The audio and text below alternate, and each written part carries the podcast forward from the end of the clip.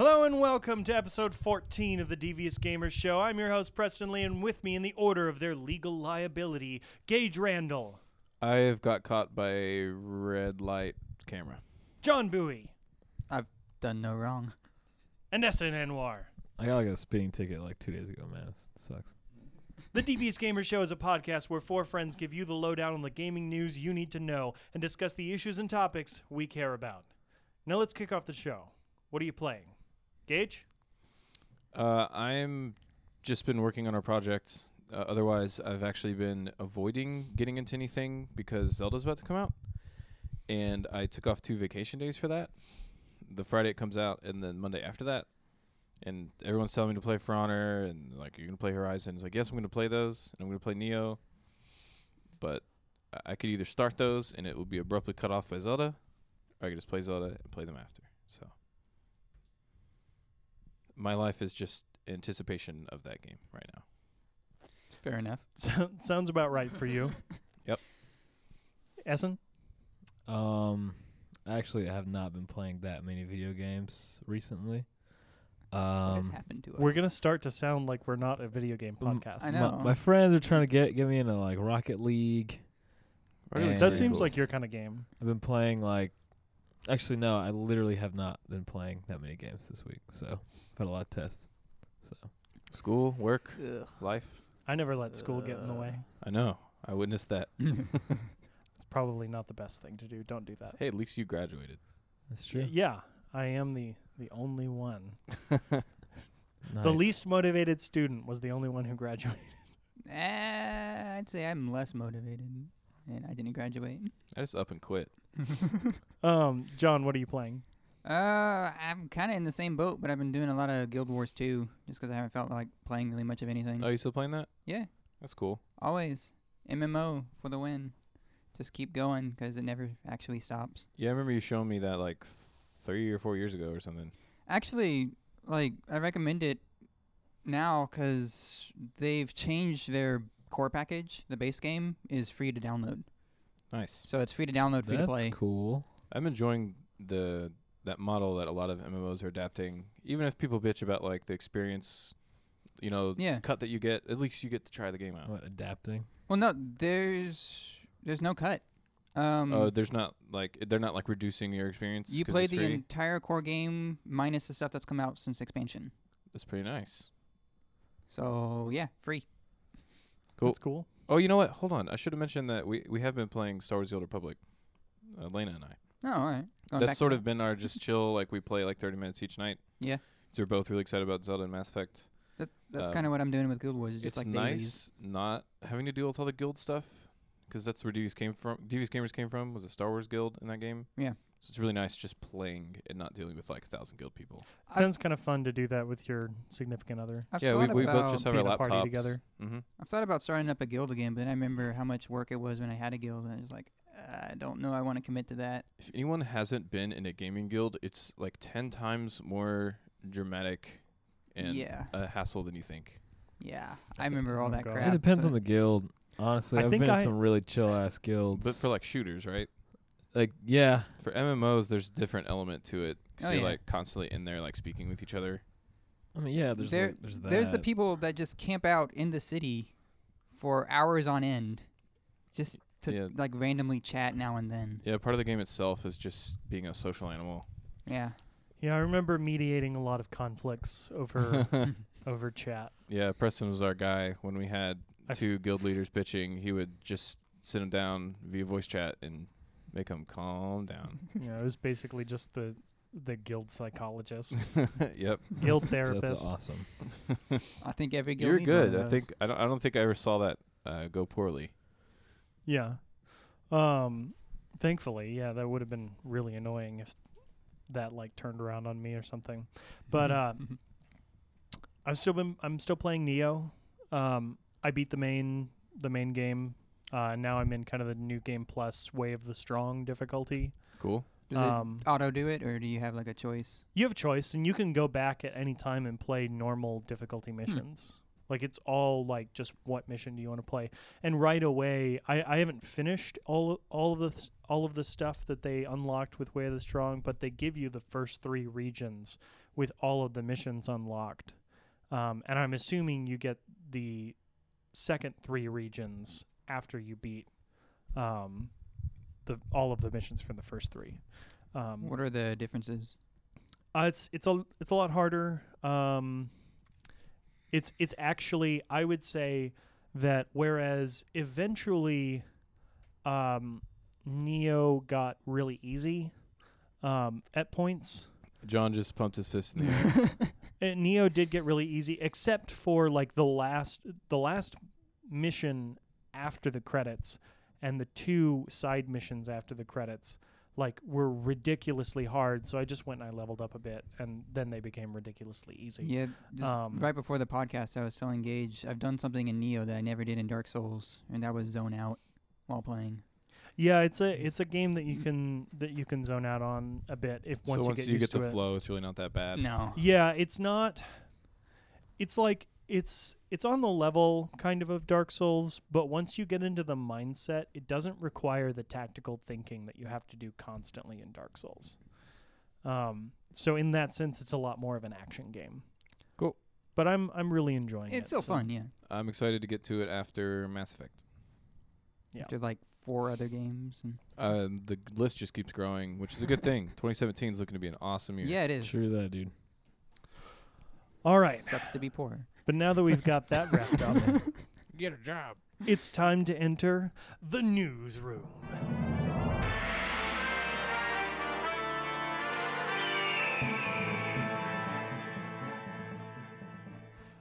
There are 10 stories we'd like to share with you this week.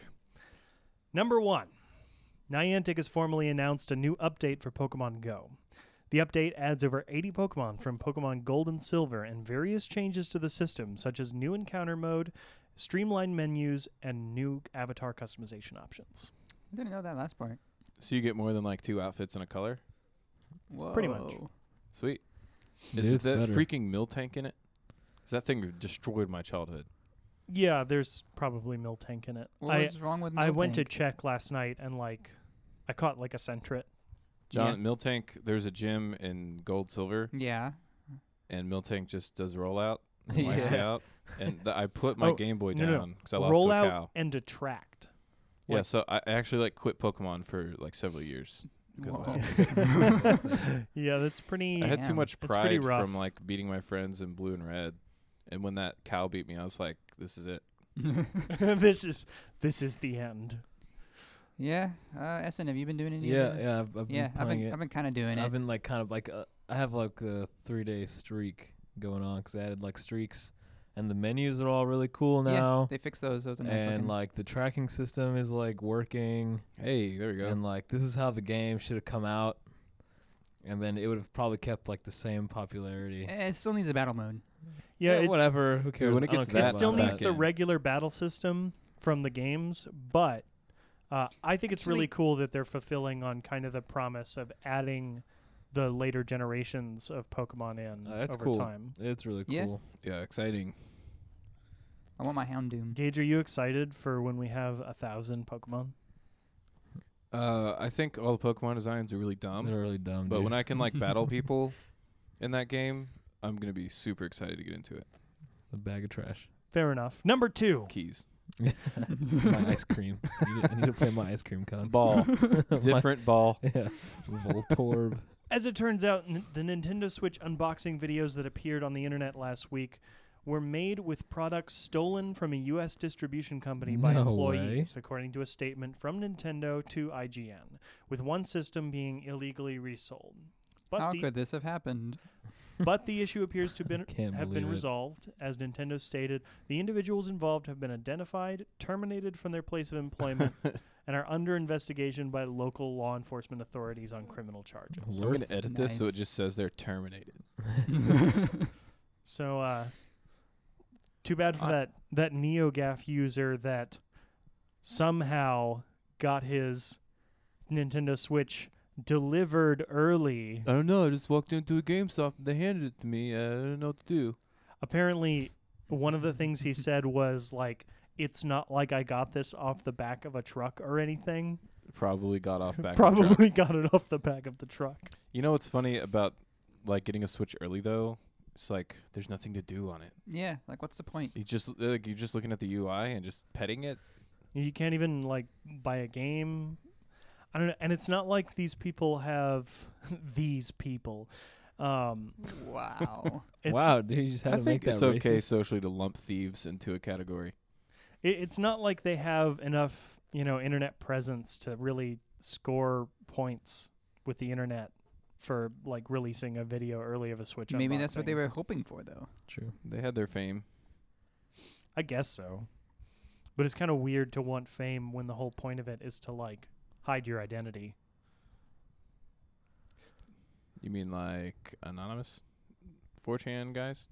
Anonymous. Anonymous. um, number three. Microsoft has moved its E3 conference date, according to announcement they made last week, along with a new tre- teaser trailer for Project Scorpio, their new console. Their conference will now be held on Sunday, June 11th at 2 p.m. Pacific Time, 5 p.m. Eastern Time. Taking to Twitter, Phil Spencer answered questions related to Project Scorpio, and when asked about the console's lau- launch lineup, um, he responded, Our games, old and new, have to show why someone would choose Scorpio. I feel really good about our progress on that. Why does Microsoft insist on always going before Sony? Like that never ends well for them. Honestly, I think this is actually a really smart move, though, because by m- moving from right before Sony the same day to like a what is it, a day or two early, um, they get like a whole day of press coverage without Sony like being on top of them Without and Sony a just direct shitting all comparison. over all of it. Um, yeah, their show last so- year was so good. if they want to really like get away from kind of the failures of Xbox One and really push Scorpio, I think they need that. Excuse me, they need this um, extra time for positive coverage. I on think the it'll be awesome if Sony pushes theirs back. I'm pretty hopeful for That w- Scorpio, by the way. That would be petty, but really funny. Why are there more consoles coming out? Oh, I think I'm well, done, dude. PS4 Pro was like, I don't think that should have happened. It shouldn't have. But Not really. Scorpio is talking about doing like native 4K 60 FPS as a standard. Yeah, but Yeah. why? That sounds like an I don't know, actual upgrade. yeah. Uh, PS4 Pro is like an add-on to me. Why are there more consoles? I don't know. I'm pretty excited for everything to just merge to the PC collective. Um, Like, No. That's because I'm Does a prick. anyone really Eh. like care if it's 4K and shit, dude? I mean, I get yeah, there's people that care, but like, I- I have having like a 4K screen. It does make a difference. But if you don't, like, who cares? And 4Ks have become pretty affordable and common now. Well, yeah, like the 4K TV I have in the living room versus the regular TV I have in my bedroom has made it to where I cannot watch anything movie-wise in my bedroom. Yeah, it's a massive difference. I mean, it's literally four times better. I don't know. Yeah, I don't, I don't really. I don't really care. have, I don't have 4K or or the option to use 4K yet. Um, of all the people in this room, I'm not really Mhm. like I don't miss it honestly, and I'm, I imagine I won't until I actually get my hands on it. You should just like come see a game that you know, like rendered in 4K, 60 FPS. It is quite different. It's not even like a, you know, like I'm some kind of audiophile like talking about how thousand dollar headphones are so much better than the seven hundred dollar ones. Like, it's massive. yeah. Fair enough. Speaking from someone who sells them, yeah. Yep. Number four, Bethesda Game Studios director Todd Howard spoke with IGN at the end of last week and explained Bethesda's current slate of projects in development. Two of which, Fallout 4 in VR and Elder Scrolls V Skyrim for the Nintendo Switch, have already been announced.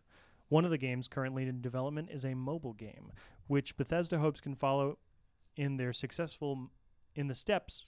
ugh, wow, That Vault game. follow in the footsteps of their successful mobile title, Fallout Shelter. Yeah, that game did super good. They did. Yeah, we did way too well. It was, I in the, it was like Didn't like it. okay. It was a brand Yeah. thing. I wasn't a f- I know. Fan just myself, Tried it and but like, what is this? I don't know. I'm not a huge Fallout fan either. It was like how Miitomo had more than like two downloads. It was just Nintendo. Like That's uh, true. you take Nintendo off of that. No. Yeah, true. It'd be Yeah. terrible. Fair enough. Um, Howard also said that two of the seven projects are bigger than anything we've done. So we look forward to hearing more from Bethesda, and we'll keep you informed of any updates. Man, that lawsuit money, for real. They just got five hundred million dollars. ZeniMax did, which is their parent company. Now they're just like, we got seven projects going. Right. So it was like green lights for everyone. Here's a green light. Here's a green light. It's my hope, though, that bigger than ever anything we've ever done doesn't mean Empty. emptier than anything we've ever done. yeah. Because that's that's just been a huge problem in Bethesda games for really some time now, and even when there is content there, it honestly kind of seems like a lot of it's pretty frivolous. Um, which is why I've kind of pushed away from Bethesda games over the last few years. Yeah. love like, look frivolous how big this map is. Look at this nice, big, vast, empty forest with nothing to do in it. You like deserts? you like snow? Well, this is a radiated desert. So good luck with that one. Bethesda presents Abandoned City. No Man's Sky. Not to diss them, they're awesome. Yeah, they do do a lot of really cool stuff. I have to say. Yeah, they do do. this is why we keep him around. Number five. The government of Australia has been silent for nearly 10 months about a recent attempt to reinstate their support Giant of the spiders. Australian game development industry, giant spiders. Nice. Uh, over the over the past months, in spite of their requirement of the requirement of their Senate rules to provide a response to a report issued in April of 2016 within three months. Jason Imms, writing for GameSpot, got in touch with Senator Scott L- Ludlam, who said, "It's such a shame, actually. The inquiry the inquiry went much better than I expected." Wait, you ha- you have to read it in an Australian accent. oh god. Oh God. I bet he can do it. Do it. Do I have to? Yeah, you do. Preston is a voice actor. This is it. Oh God. Why are you doing this? the pressure's Oh, getting to dude. him. Devious Oh, Gamer's he's own getting- voice he's about to actor cry, and dude. writer, Preston Lee, about to present to you Australian accent.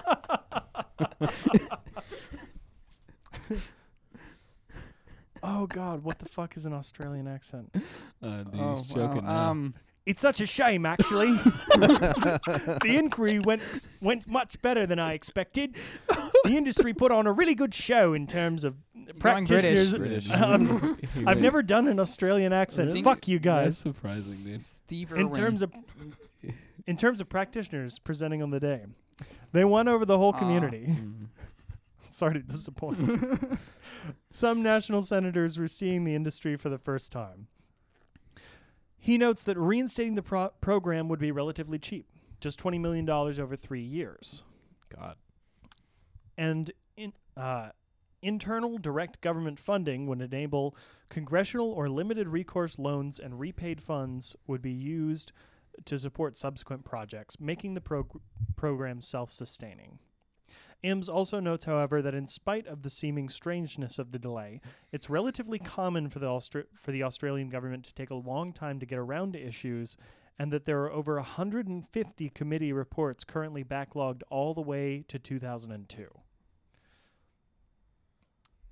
So, it sounds like this could be really good for the games industry in Australia, but it's not really as like scandalous as it seems, just because this is relatively common. Um, but it's an interesting situation.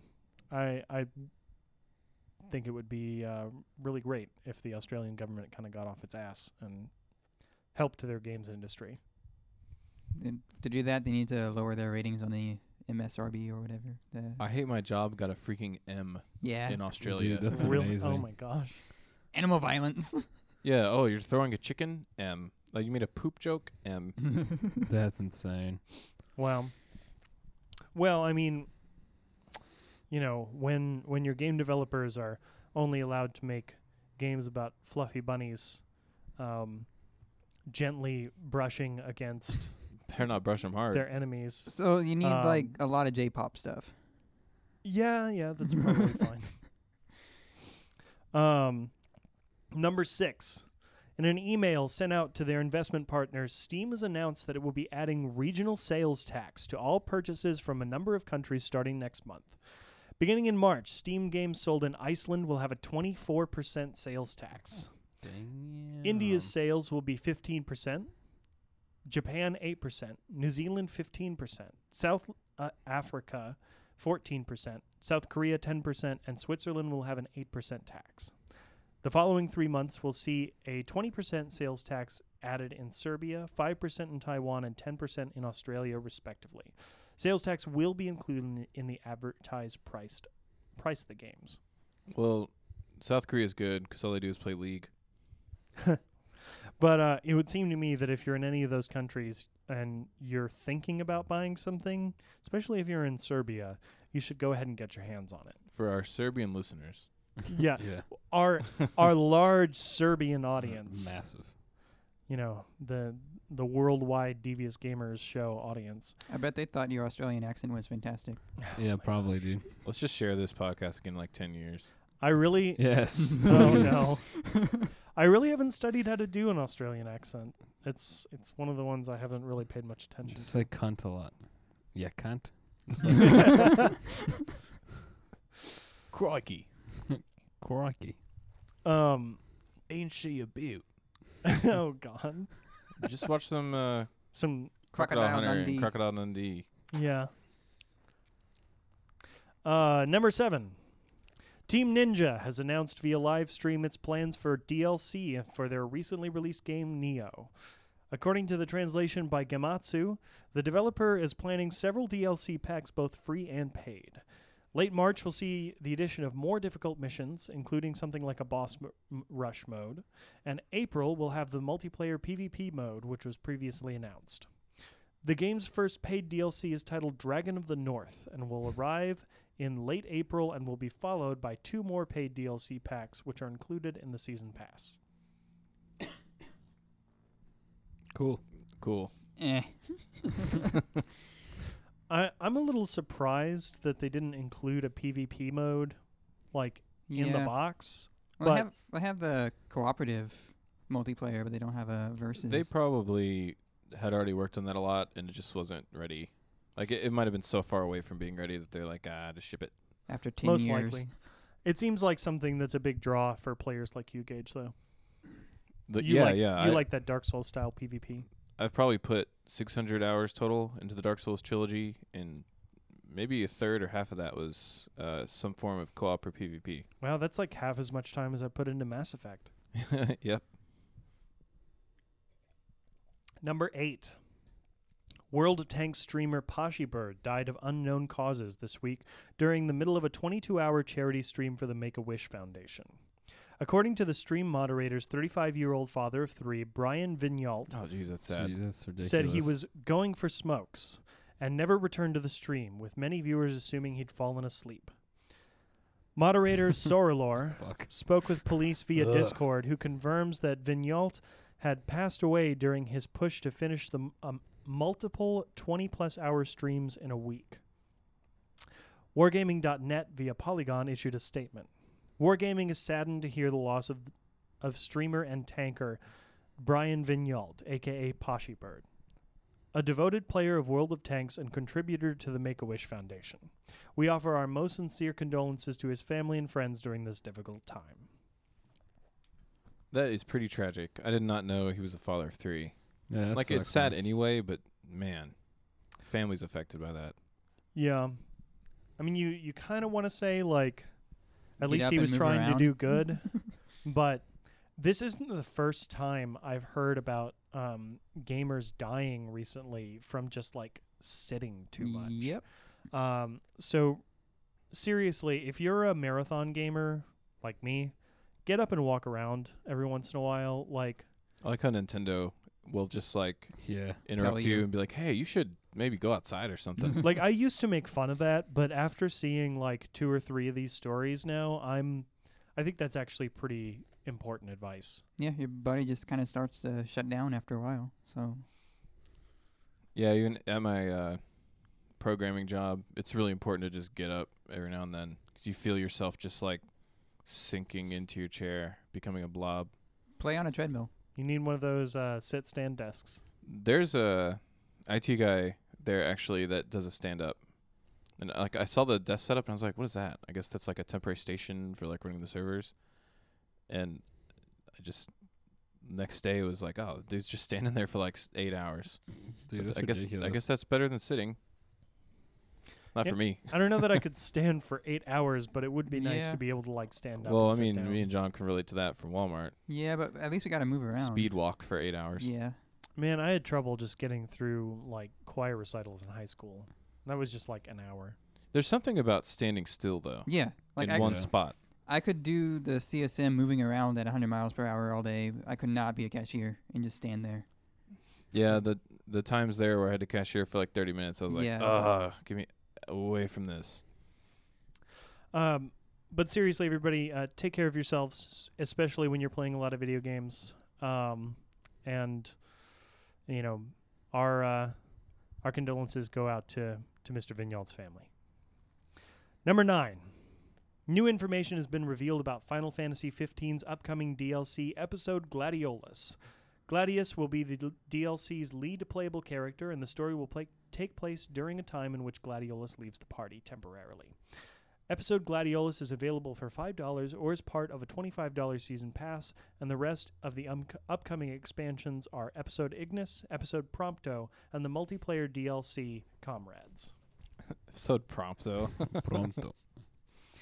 Um, I think the multiplayer DLC sounds really interesting because it takes an idea that I remember, Gage, you and I discussed back when Mass Effect 3 was coming out about how we really wanted to see single player RPGs have more multiplayer elements, taking inspiration kind of from the Tales games.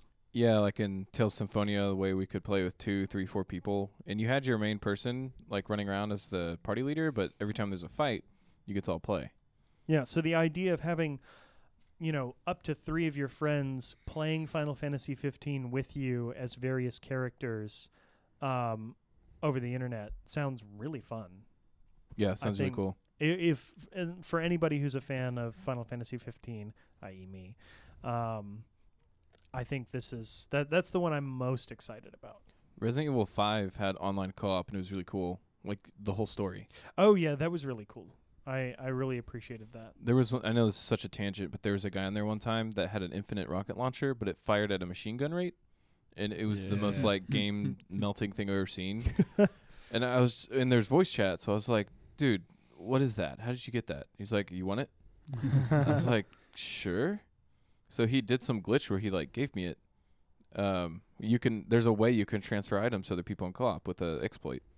That's so neat. I ended up uh, passing it, f- paying it forward, p- giving the rocket out to some people too, and uh, it became a pretty common item a few months later. not not because of me, but just like people kept spreading it. You contributed. Doing your country a service. Mm. Correct.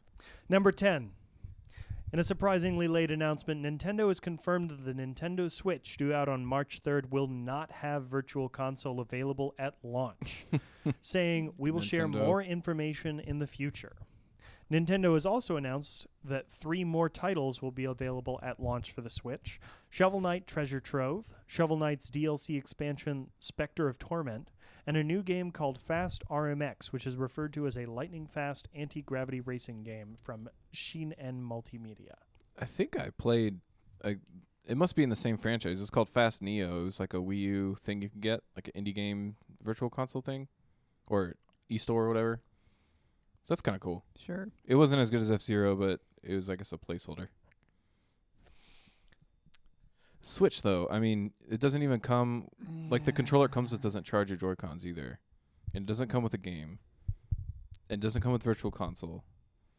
Like this is a pretty poor launch. I Dude, think. that system is rushed.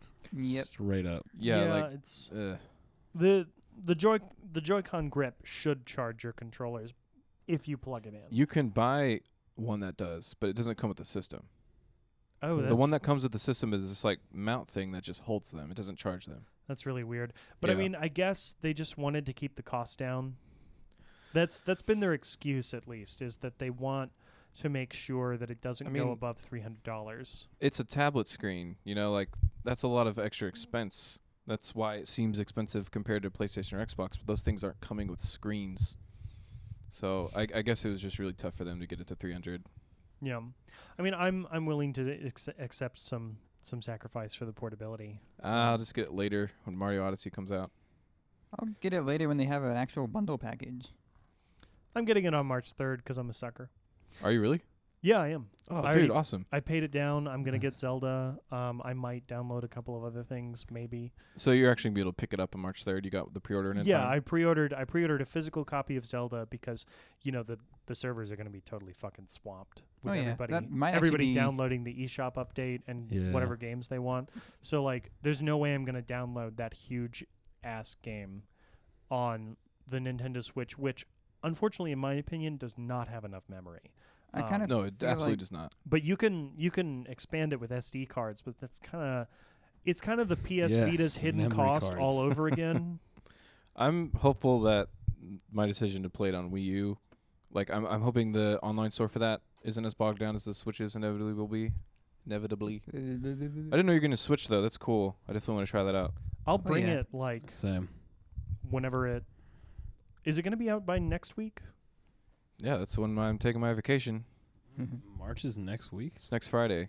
February's pretty short, dude. The- Friday. oh my god, dude! Comes I out next Friday. I have so much Yep. stuff, dude. Uh, Starting that download at midnight. But yeah, I'll, I'll bring it. You know, maybe next time we do a podcast or something, so we can get some impressions. Yeah, that'll be cool. Um, we'll have to see because that's uh, somebody's somebody's birthday is that that day, so it's a little weird. I'll have to figure out my schedule. Um, That but now that all that objective reporting is out of the way, it's time for our inevitable slide into the echo, chamber, where we discuss the most important of issue of the week and tell you what to think. A lawsuit against Jim Sterling, host of Jimquisition, by game developer Digital Homicide over his reviews of their games was dismissed with prejudice this week. Wait, this is over Jimquisition? Yeah, it's Jimquisition. Yeah, I see that asshole. Uh, a dismissal with prejudice, according to USLegal.com, is a dismissal of a case on merits after adjudication. The plaintiff is barred from bringing an action again on the same claim. Digital Homicide filed the suit against Sterling, claiming a $10.76 million um, amount in emotional, reputational, product, and financial damages. They accused him of assault, libel, and slander over his opinions on their games, a trend that began with his video Slaughtering Grounds New Worst Game of 2014, in which Digital Homicide claims he published untrue critiques of Digital Homicide video games that constitute actionable libel. Imagine if actors like sued the Razzies because they won Best Actor. I mean, they won Worst Well, Actor. You now, know? see, like I was before the podcast and everything, I was on board with this whole thing. I was just like, yeah, you can't just sue a reviewer. But I've read some of the Jimquisition stuff, and I've disagreed pretty highly with a lot of his crap. And Yeah, it just it's sounds like he's just writing shit just to write Does opinions, shit. right? disagreeing with him Yeah. warrant a 10 Well, no, million dollar no, lawsuit? hell Not that much, doesn't, but I. I can see why they're I have they're stupid pissed. opinions. If someone sues me, we're like, "What are you talking about?" I just just what I thought about Yeah, that. I'm not saying like the lawsuit's gonna like go through or anything. I'm just saying like I, I I get a little more why they're pissed. It's not just some random reviewer that Yeah, I mean, he's like nasty, sure. yeah. And he, it's not even like the funny uh, zero punctuation cynicism sort of way. Yeah, he's sort of Yeah, Gordon Ramsay esque. um, just kind of like he plays up that sort of angry, snarky thing. Um, yeah, but Gordon Ramsay like backs up his shit talking with Yeah. like quality Like skills. 20 I mean, I Michelin watched a couple of videos and he seemed like hyperbolic, but not unreasonable. Um, and certainly nothing in his content that I could see warranted like Ten a million. libel mean, lawsuit. Even if you have someone who just talks about how Ocarina of Time is like literally the worst game ever, and they shit all over it, it's like, so what? Just call him stupid and move yeah. on. I mean, the judge threw it out of court with prejudice, which means he's basically saying, "Don't ever bring this to me again." yeah, it probably Um, wasted that guy's time. He's probably pissed off. yeah, Yeah. So I'm I'm kind of more in line with the judge's thinking on this. Is that like regardless of how bad someone says your game is, like they have the right to Oh, yeah. make that statement, and if they just have an audience, you know, that doesn't give you grounds to to sue them. I mean, with I Hate My Job, which has uh, generally really positive reviews from users on the stores, th- there's a few that are just like on on Android where they're just like, this is the worst thing ever. Don't get it. Mhm. Like, don't waste your time with this. And it's like, what are we gonna sue those people? I made They so didn't like our many game? accounts doing Well, that. I'm emotionally damaged because now I feel bad. Well, that's what Digital Homicide did. Because they, such an edgy development they- studio, they sure are they sued little a prissies. hundred other people in addition to Jim What? Sterling. That's the part Steam that gets users, a little. The heck? Steam users who left negative reviews of their games, they sued. What on earth? That's just being a little bitch. yeah, they're Way to, being they just tanked absolutely themselves in the industry. There's no way anyone ever again is going to take these guys seriously. Um, after the lawsuit was dismissed, Sterling also issued a statement. He said, uh, I personally viewed and still viewed the lawsuit as an attempted attack on my freedom to do my legally protected job. I personally perceive it as an attack launched by a man who is unable to deal with criticism in a reasonable fashion and has sought to blame me continuously for his failures. That you can be made to spend that much money and effort defending yourself from spurious claims should be a worrying prospect for anybody whose job involves saying things that some people aren't going to like. It's funny finding myself agreeing with this guy so hard because he, he- you know, he's, he's a douche. yeah, But I mean, that's his gig. That's his thing. yeah. Yeah, you're supposed to like him because he's a douche. Uh, I mean, that's the guy's bit. No one goes there for like, you know, objective, like, analytical reviews. Um, Maybe someone does. so one thing I want to talk to you guys about is like, what do you what do you think the the positive and negative implications of this uh, lawsuit are for both developers and um, like reviewers and and tastemakers and people who just talk about video games on the internet? Does anyone have any ones? Well, I think it's a positive implication that it went um, nowhere. judges aren't Yeah. Oh, that part of it. Yeah. yeah. going to, you know, I see. allow people to get away with suing uh, reviewers just for negative reviews. But at the same time, it's I can see a very negative thing coming from the fact that uh, I really don't want to see developers thinking that it's okay to punish reviewers by bringing frivolous lawsuits on them, which still incurs massive costs upon the Reviewers. reviewer because they have to pay for all their legal fees. It's a ton of work. It takes them away from focusing their energies on their product.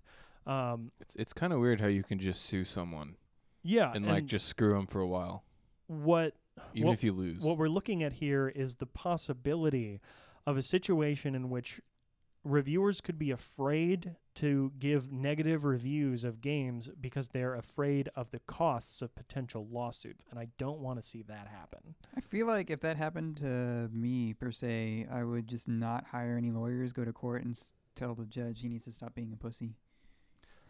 Then you would probably, get a probably fist bump. lose. um, but Depends on the judge. you know, on the on the other side of it, though, I I do worry a little bit about um, developers in the sense of will this have a negative impact on their ability to get recourse for people who are actually giving Legitimate slander. yeah well no p- illegitimate slander Is Jimquisition included in Metacritic? oh no no no you mean legitimate as in Yeah, Actual actual, slander. slander. Hey, is is Jimquisition on Metacritic? um that I don't know Because like, there's there's a difference is. between someone just talking like that, but if they're actually part of like an aggregate Yeah. I, score that's wanna like generally used, then I don't know. If you're touting like actual falsehoods about it, then Yeah. that, that is harmful. But well I, don't, I don't know if that's lawsuit worthy, but It's that's not. what it's a problem. digital homicide claims, but the judge doesn't seem to agree that the, that Jimquisition is touting falsehoods. Are you looking up? yeah, I'm really curious to see if this guy's on there. Oh shit! Come on, this website sucks. You hear that, that's Metacritic? slander. they they gonna s- sue you. Gage says your website sucks. Um, while Gage is looking that up. Please post us on Metacritic. yeah, please. Um, we would really like to be on Metacritic. Uh, we're we're Someday. important too, guys. Um, well, I am. I do all the reviews. yeah. The Jimquisition profile, Metacritic. Um, what kind of what kind of scores has he given popular games? It seems like I mean, he's given a hundred to Undertale, Bloodborne, Inside, Nioh, ninety-five Rocket League, ninety-five He gave a hundred to Nioh. so. It doesn't seem like he's the kind of person who just gives negative reviews. Yeah, I'm not. to It's not like, like- all of these are just like. he might have an abrasive personality. But now it's feeling like He he gave Life of Black Tiger ones. a ten. yeah, apparently that's one of the worst games go. that's ever come Here's out. Here's a score distribution on Metacritic. Um, positive reviews 118, mixed 68, negative 35. It's really not that bad. Yeah, so his his abrasive persona is really just that, a persona. It's made it's meant for entertainment. It also says on average this publication grades 5.6 lower than other critics. That's not even like that bad of a No, it's deviation. not. So I think maybe if it was like on average this publication grades like 30 points lower and you know he's touting falsehoods Yeah. and ruining the metascore, maybe you should do something about that, but it seems like he's a reasonable critic here, honestly. As Yeah. far as the scores he actually gives out on here. So I would say that the judge was completely right to throw this out. Um, but do you guys share my concerns about the possibility of future frivolous lawsuits or the possibility of developers being unable to protect themselves from real libel? I'm not sure yet. I think there has to be like more of this kind of thing Yeah, for me to really I think if it's it, You it had it's to be going. like very clear cut cases of yeah, this guy's like taking every game that we produce and giving it a two. So Specifically you, you really need to see Yeah. an example of a respected game reviewer actually being convicted of libel to have something Yeah. to compare against. Yeah, we need someone that would actually be doing wrong. Of just like, hey, Blizzard, I hate you. I'm just gonna score all your games like really shitty, and give all your competitors really high, regardless of how they are. I mean, on Metacritic, you always have, you know, like I'm looking at Horizon Zero Dawn Metascore 88, which is fantastic. Yeah, Um, you know, you always have that one critic. It's, It's like just like- 50. this is this is terrible. Yeah, I mean, you always have that. well, I, so- I remember. Um, but you know, if that c- person was like every time an Ubisoft came out, they're like 20, 20, 20, 20. I remember they'd when probably just be uh, removed from the Skyward site. Sword. Really, it, it wouldn't even matter if they don't have that much of an audience. Um, like a lot of these those websites on Metacritic that are contrarian um, are just kind of like smaller outlets that don't have a lot of people that follow them. They're just very niche. Um, if it were something larger, I think you would actually have some better grounds for a libel lawsuit. Yeah,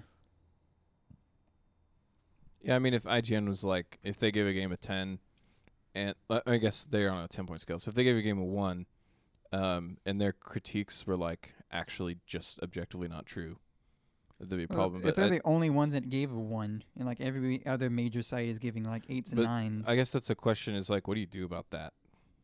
Like, should there be lawsuits against things like that? Like, should they just be removed from Metacritic? I'm not sure. Well, I would say that outlets that review games have a journalistic duty to give a fair shake to anything that they review.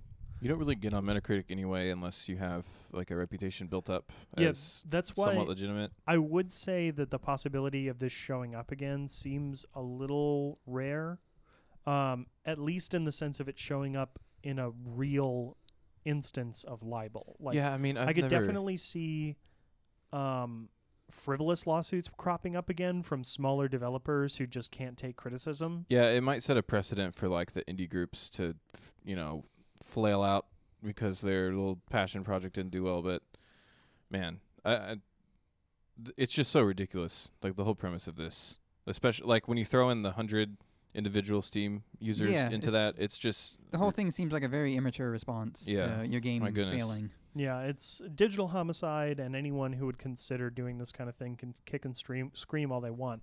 But uh, at least we know that there's a judge out there who's not going to let it stand. That's good. But before we move on to our next segment, I'd like to take you all on a side quest.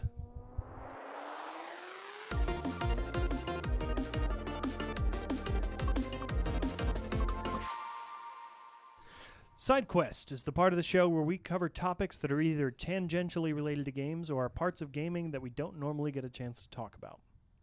This week on Side Quest, Cards Against Humanity now has an unexpected crossover with the popular video game franchise Mass Effect. The Mass Effect theme pack will contain 14 cards and has a li- very limited run. No, 14? no new cards or no new packs will be printed after the initial batch has been sold. Cards Against Humanity's Tim Garrett- Garritano told Polygon that the collaboration began a couple years back at San Diego Comic Con, and only 14 of 700 cards drafted for the pack made the cut. Are three of those cards the same and just in different colors? There's probably something about I got a a choice with three different colors. picture here of a couple of them. There's one of the white cards. If you're not familiar with the game, a black card has like a blank space with some phrase, and you you submit your white card to f- to fill out the phrase. It'd be funny. Um, so they have a black card here that says "Coming this spring from Bioware, Mass Effect blank," and then the white card is "Falling in love, falling in actual love with the video game character." So I can see how these cards could be funny, like mixed into the general Yeah. game. You know, yeah. like maybe by themselves it's probably not gonna be that cool, but i I think it'd As be an really fun to just expansion It's a to booster Cards pack. Against Humanity. you're drawing your cards and you get like a Mass Effect one. I think that'd be pretty funny. Yeah. Yeah. Um, regarding the process, Garrett, Garritano said, whenever we'd look at the list of cards their team preferred, it was only cards about fucking. we had to push through a few non sex cards just to widen the appeal of the deck. It was an incredible problem to have, and I am still absolutely tickled by this. Cards Against Humanity turn down their cards. There's too much about fucking. Mm. That's amazing. Yeah, I've actually. This isn't the first time I've heard this about BioWare's team. Is that they're a little bit preoccupied with the like romantic and sexual elements of their game. Wasn't there a quote from the director about the new one that was like, "There's gonna be lots of lovemaking." Like, to paraphrase, like he Yeah, yeah. specifically brought and that then up. I think there was another quote from a senior developer to paraphrase where he he talked about how weird it was to go into a meeting with the marketing team and explain to him them the importance of banging. Sells, I guess. Yeah, I guess so. I mean, Mass Effect and Dragon Age fans are really into the romantic Like, pairings. that's a big reason my wife likes those games is because you're able to develop like a close relationship with the character and see like a, a romance build. Like to to her, that's really cool, and I, I think to a lot of people that are more like movie show people, that's really interesting. I think there's a lot of growing to do in how those romances are written and how they they play out. Yeah, there's Um, always the like, oops, you accidentally chose the like bro option in the conversation. You know, someone's like, hey, I'm having a really hard time. You can like lean in for a kiss or to like s- emotionally support them. And like the support one just makes them like, thanks, bro. And then you just don't get a chance with them again. So Yeah, if they can make that a little more nuanced, that'd be nice. It, it needs a little more nuance. Um, Although I gotta say, I liked in two where you have a chance where you can just say to Jack, like, let's just do it. And if you do that, uh, it actually stops the relationship. She's like, "N- ew, no. well, she does actually She have asks- sex with you, but then you become just like a one night stand. Oh, I thought she like just turns you down. I No, don't- no, she actually does. If she likes you, if like you were on a positive relationship. path so she with her- turned you down, but she didn't turn Preston down. oh, dang it. Yeah. Need to work Um, on that. But yeah, like there's there's a lot of growing and, and nuance to be added to these situations, especially because like it's mostly just teaching people like, hey, if you just say the right thing, people will have sex with you. Um, But like every Relationships are a lot Japanese more- sim dating game has And taught me. Every friend zoned neckbeard cried in agony when they tried it in real life and it didn't work just because they were nice. I Mhm. picked the Paragon option. Why did I get friend zoned? Oh God. I, I think it's it's kind of amusing that there is in some realms an entitlement of like I treat a girl nice, therefore I should get it. Yeah, we need So I don't know if that's a fair we trade. need Like more complex romances in video games. Um, you got to do the like swagger hard stare, you know, and you got to Oh, God. disrespect them and Yeah, Treat the girl poorly. Gotta be a bad get boy? some? yeah, dude. yeah, leather jacket, greased hair. Don't in order the to romance this pants also. character, you need to wear a leather jacket and drink a lot. The game should just ask you to like stand in front of like a like the Kinect or something so it can look at you. You need to be like, nah, No. this, this chick would not do you. Oh my god. No way. just have that Oh, character with the five o'clock shadow be mopey in the corner. Uh, or just- just like Hold a picture of George Clooney in front of it or something. make it so It characters nah. react to what your character looks like from character creator. I so mean, if you make an ugly character, everyone just treats you like you're really ugly. we're gonna be pretty get this experience anyway with social VR porn in like five years. oh God. That's only if people are honest on their profiles. No one's gonna be honest on their profile. exactly. Everyone's gonna be beautiful on those things. I'm That's- pretty sure there's not. That's honest gonna be porn the profiles. point. Mm, That's, yeah, that's what I'm saying. Not that I've seen porn. Not, not porn that you've seen porn. I- I've never seen a porn Uh, in my Yeah. life. I'm pure. It's on the internet. If Trump weren't in office, I would call that the biggest lie of 2017. Ooh, Got him. fake news. Fake news. Um, do you please don't see go in but into getting back to our again. na- main quest, side because we quest? want to avoid getting into politics, it's time to show you the other side of gaming with Behind the Screens, where we take a look at a topic from the game developer's point of view.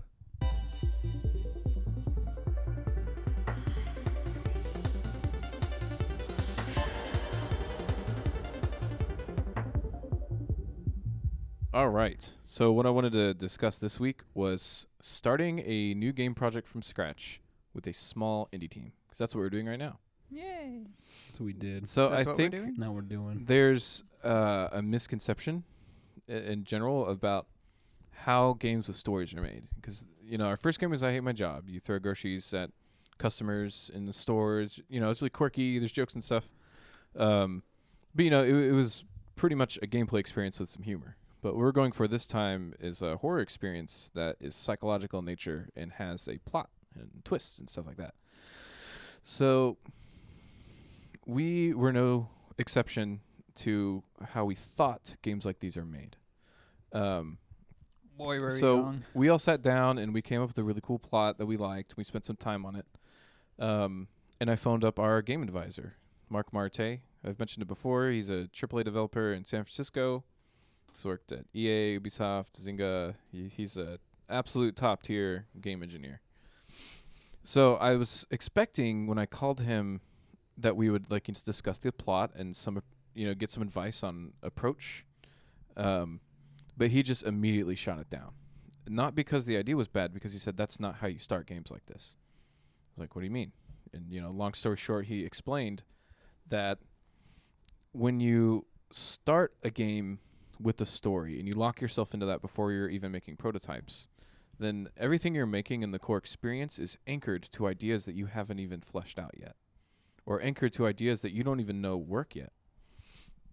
So it was a nice wake up call, and then uh, I I was curious about professionals' perspectives on that. So I, I looked at some videos of some of the top uh, industry professionals who work on big story games, AAA stuff. I looked at some indie developers talking about making games. Uh, you know, opinions from gamers on games and story games.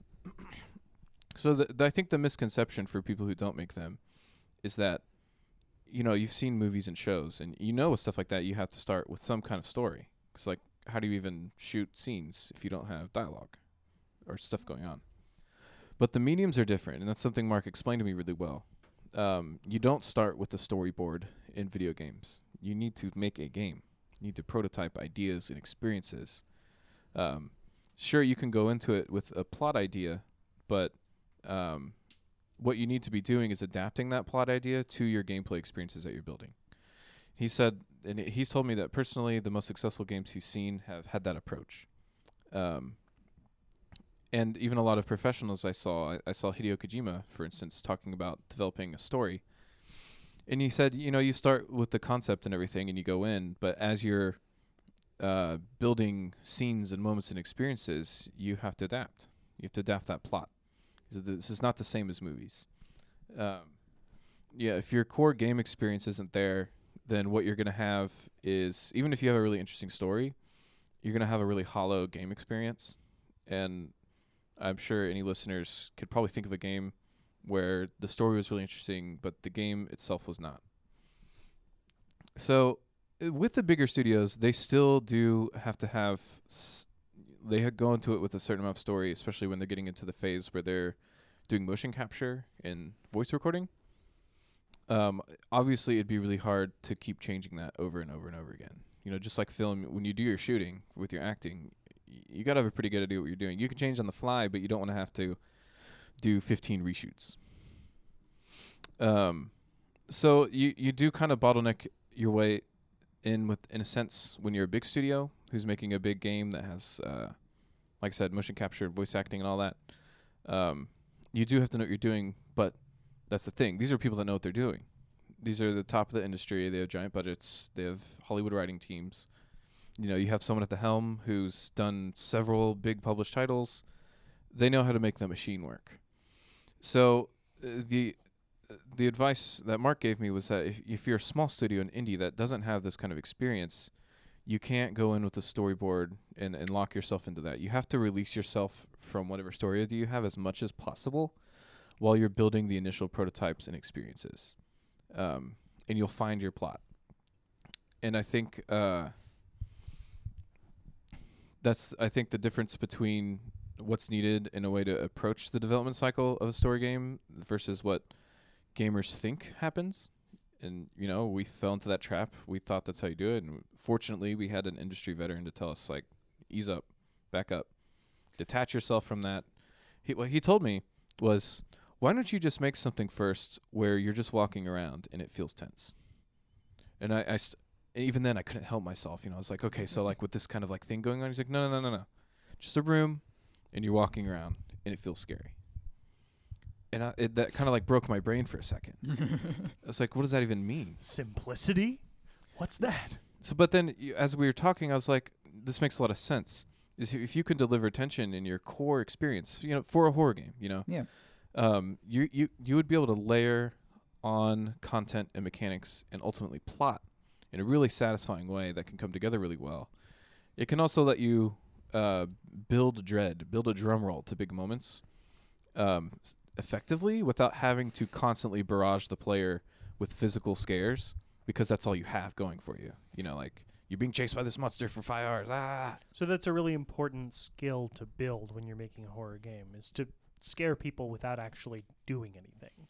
yeah. I mean, if if you want to extend, if you want a horror game with a story, you know, you're gonna have to have moments where it's not at cranked up to eleven.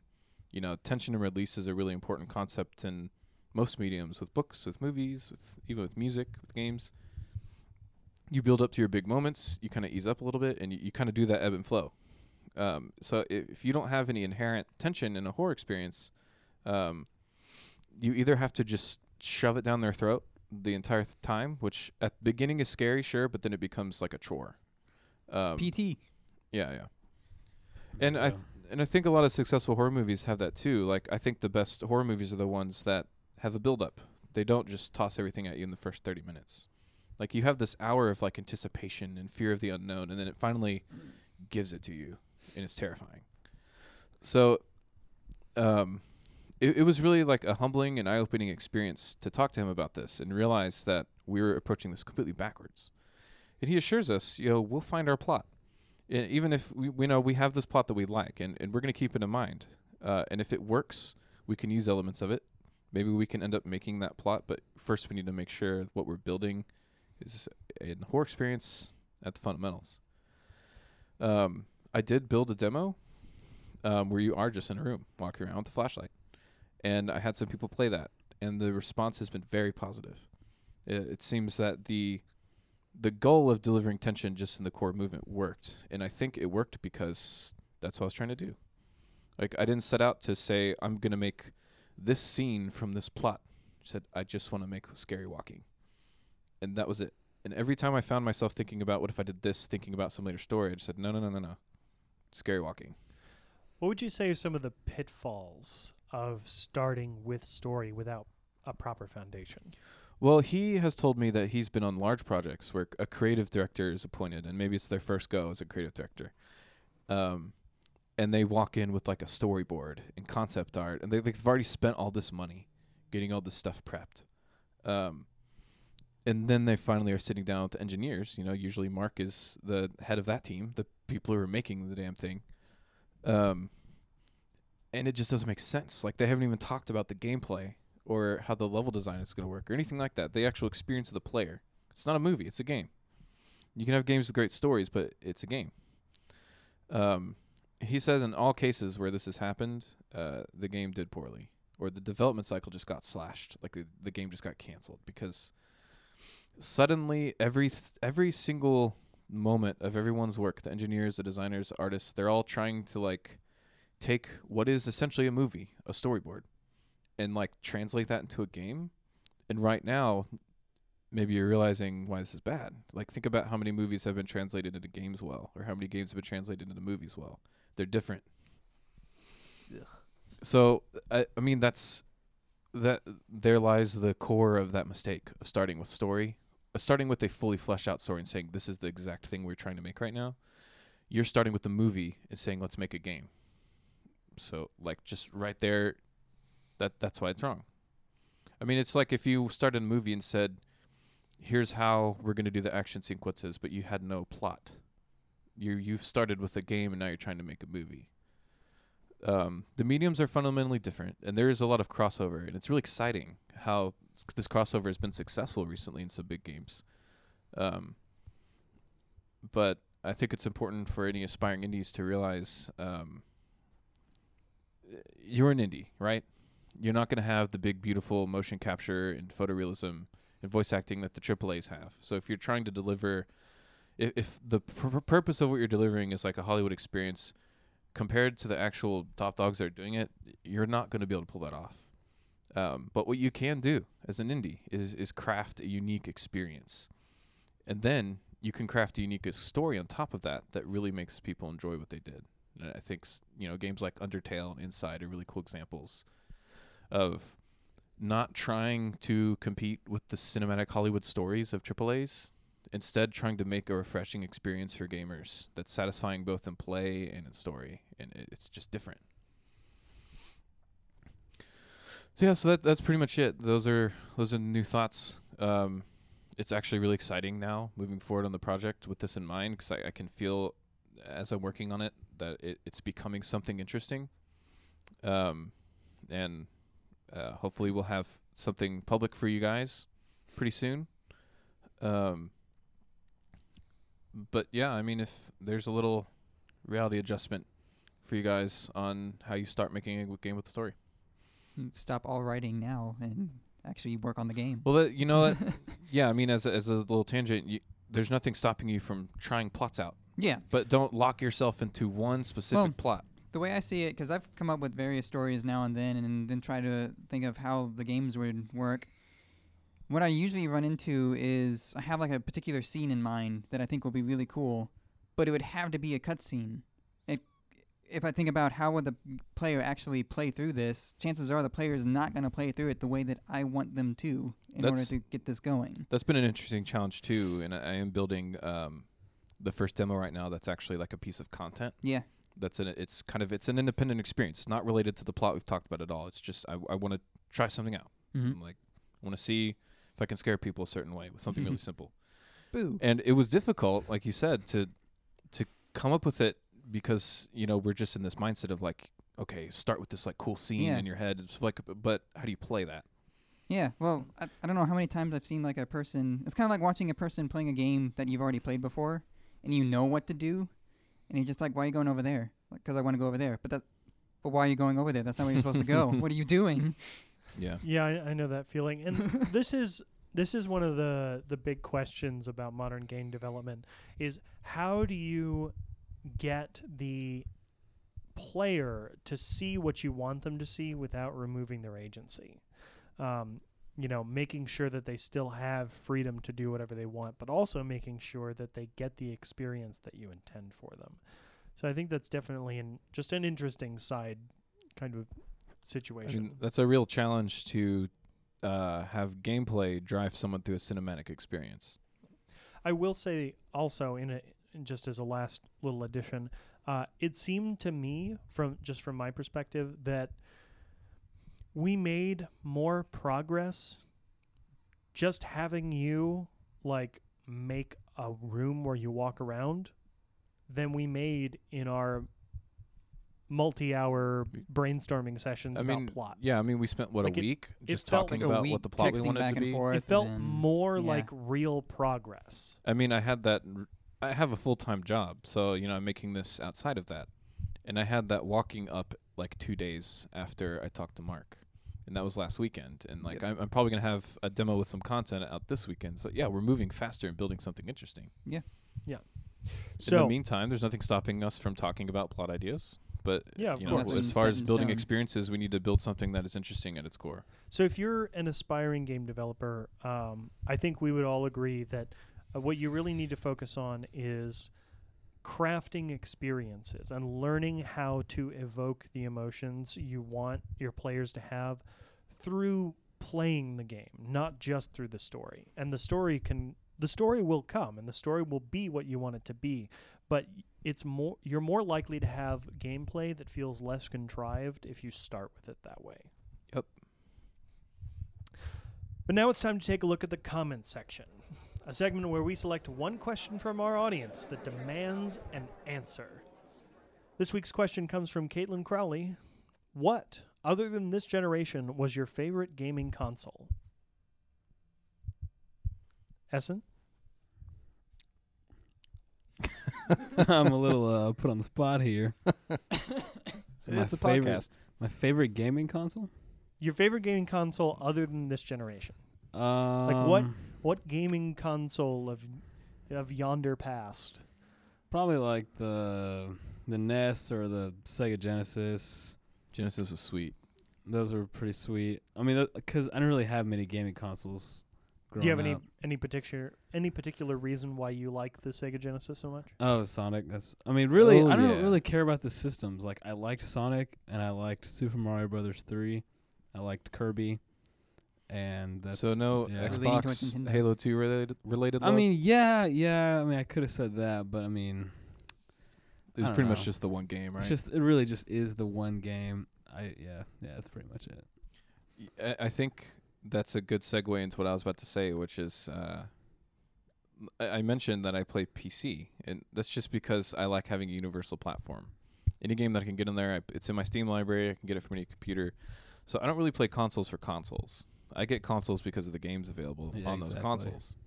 Like the only reason I got a PS4 uh, was to play Last of Us Remastered and Uncharted, and, and they keep they keep bringing out exclusives that are awesome. So I feel good about getting that. But I have to say, my favorite console ever is the GameCube Oh, yeah, because it's- of the games that are on it. yeah that one too. Oh man, like Wind Waker, Twilight Princess, Resident Evil 4, Super Monkey Ball, F Zero GX, Mario Sunshine, Jedi Game- Outcast. Oh, GameCube was definitely one of the highlights. Um, maybe even the best the best system of that generation. Yeah, if you're just wanting a really diverse and entertaining game library, I, I feel like I've never had an easier time building that with the than with the GameCube. I think it's a really a really close race in in that generation between PS2 and GameCube, but I could definitely see arguments for in GameCube's favor. Well, I think it's as simple as like, are you an RPG guy or gal? Like PS2 was probably your system, um, but if you were more on the like platforming action side, I'd say GameCube had the better selection. And I, you know, I I was don't- more of a Well, Nintendo guy. If you liked I don't know, online, like, you know, if you the- like the argument on multiplayer the PS online. yeah, The argument on Xbox for multiplayer. PS2 side of that, in terms of the platforming, PS2 had uh, the start of Jak and Daxter and Ratchet and Clank series. yeah, but Mario. Yeah, Yeah. but Mario. Mm. Sorry. Yeah, Mm. and also Jag and Dax, Daxter and Ratchet and Clank But, yeah, but aren't GameCube that good. GameCube was We g- Mario Sunshine. we got to remember Gex though on P- PS1. Oh man, The ultimate. Uh, speaking of that was PS1, before though. That I was- still have that was- nightmares about that freaking dark room in Gex 2. I don't even know what that. PS1, the most probably the most influential console of my my young life. So is that your pick? Yeah, it's definitely my pick. Um, it May pick. introduced me basically to uh, to RPGs. I mean, I I had played a It's the oh blame. God, dude. I played a couple. if I could go back in time for one reason, take take that PS1 I'd, I'd played away. a couple RPGs just kind of vaguely on on Super NES. So it was like your portal to Japan. yeah, it was it was my eye-opening moment How about weird. uh, games.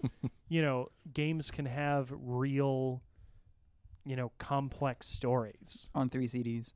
On three CDs. Hey, Viewtiful Joe had a complex story. that's not quite the same. Okay. Um, Gotta save Silvia. but you know, it it really it really spawned my like love of video games that are much more story heavy. Um, and that has continued to be my preference throughout, you know, I mean, even to as long as now, I mean, around. as a game developer, you're on the writing side. I'm, I'm on the design side, and it you look at the games we preferred growing up, and it makes sense. Yeah, it's kind of like the the. s- I want to tell stories, and the stories I want to tell can only be told through video games. And I want to make something that's fucking cool to play. You know, if I could go back, I think my favorite system. I mean, the this generation is it? You can't be this generation. It can't be this. It gen- can't be Dude, this Wii gen- U is like the best system. Wii U ever, has some of the best multiplayer games. like it has literally with and people. the little controller screen thing is f- fucking awesome and um I really love. I really still love my Wii U. yeah, the wii U is Yeah. the best straight up Like I op- like Mario Maker, uh, Mario Kart, Smash. I kind of skipped the Wii U. Um, I wasn't really into it. I'd have to. s- I I'd mean, have to say like I got enough of it just like playing Wii U with you guys. That Have- have we like done that here? out. have we played Wii U at this office? Nah, not that I can think No, of. yeah no. we we haven't played hours upon hours We've of Mario definitely Kart. Definitely not loaded every map in Mario Kart 8 We- and played the whole thing. yeah We have not. Wait, wait, wait. Yeah, we have not it. procrastinated one No. bit. Yeah. We have on the not Wii U. played Mario Kart using only the mini map on the controller. Oh my god. Oh, that was a nightmare. oh my god. That wasn't even like f- fun. no. Guys, it's two Oh, weeks what- till didn't we do it Let's on go ahead and 300? play I mean, some Mario Kart. we did hypothetically- it on was Hypoth- it 200 if we had done that, it, it doesn't sound very fun. Uh, yeah. We Sure. actually, uh, in a hypothetically, uh, three starred every cup on 200cc. Yeah. yeah during I work remember- hours. if if I were to have participated Work, in that, quote unquote. I might have done most of the legwork Uh, after everybody else had stopped. and then- Also, I might have ignored some of my work to do it, but No, no, no, no. I wouldn't have yeah. done that. You know, This that's was all a purely joke. hypothetical. Not fake news. we might have trolled people with Charizards on Smash Brothers. Oh, oh man, Ford B Smash online co-op. dude Charizard Two OP. Charizards, Ford B. I we usually lost, but I can only imagine the rage. Yeah, That that, was was, induced. fantastic. Sometimes we won, and that's when you know there was rage. Oh yeah. John, hit me with Well, something obscure. yeah, this is not going to be a normal console, Mr. Collector. uh, now I I'm asking feel you obligated. to choose among your babies. I can't. I like them all. I've got. For those who don't know, I'm a collector. I've got like 20 consoles, including handhelds. Going to his house is one of the coolest gaming experiences. you just he'll introduce you to like 10 games you've never even heard of. yeah. Well, like, uh, I kind of want to say that my favorite's the PS2, just because if I l- factor in how many games I have, like per console, I have like 75 games for the PS2. It's my highest one. I mean that it your gaming collection takes up like most of your room. Yeah. um, in terms of favorite though, Xbox One no. There it is. there it is I don't own a single Microsoft console. That console. UI. I had the option of getting a regular Sorry. Xbox for sixty dollars or a PS3 for three hundred dollars, and I bought a PS3. hell yeah So PS3 is sweet. yeah, it was. And I got the silver edition PS2 also. So boom, There you go. got it for free from Sony directly. I'm surprised you didn't choose that that handheld. The Lynx. yeah. I thought about it, but I've only got two games for it.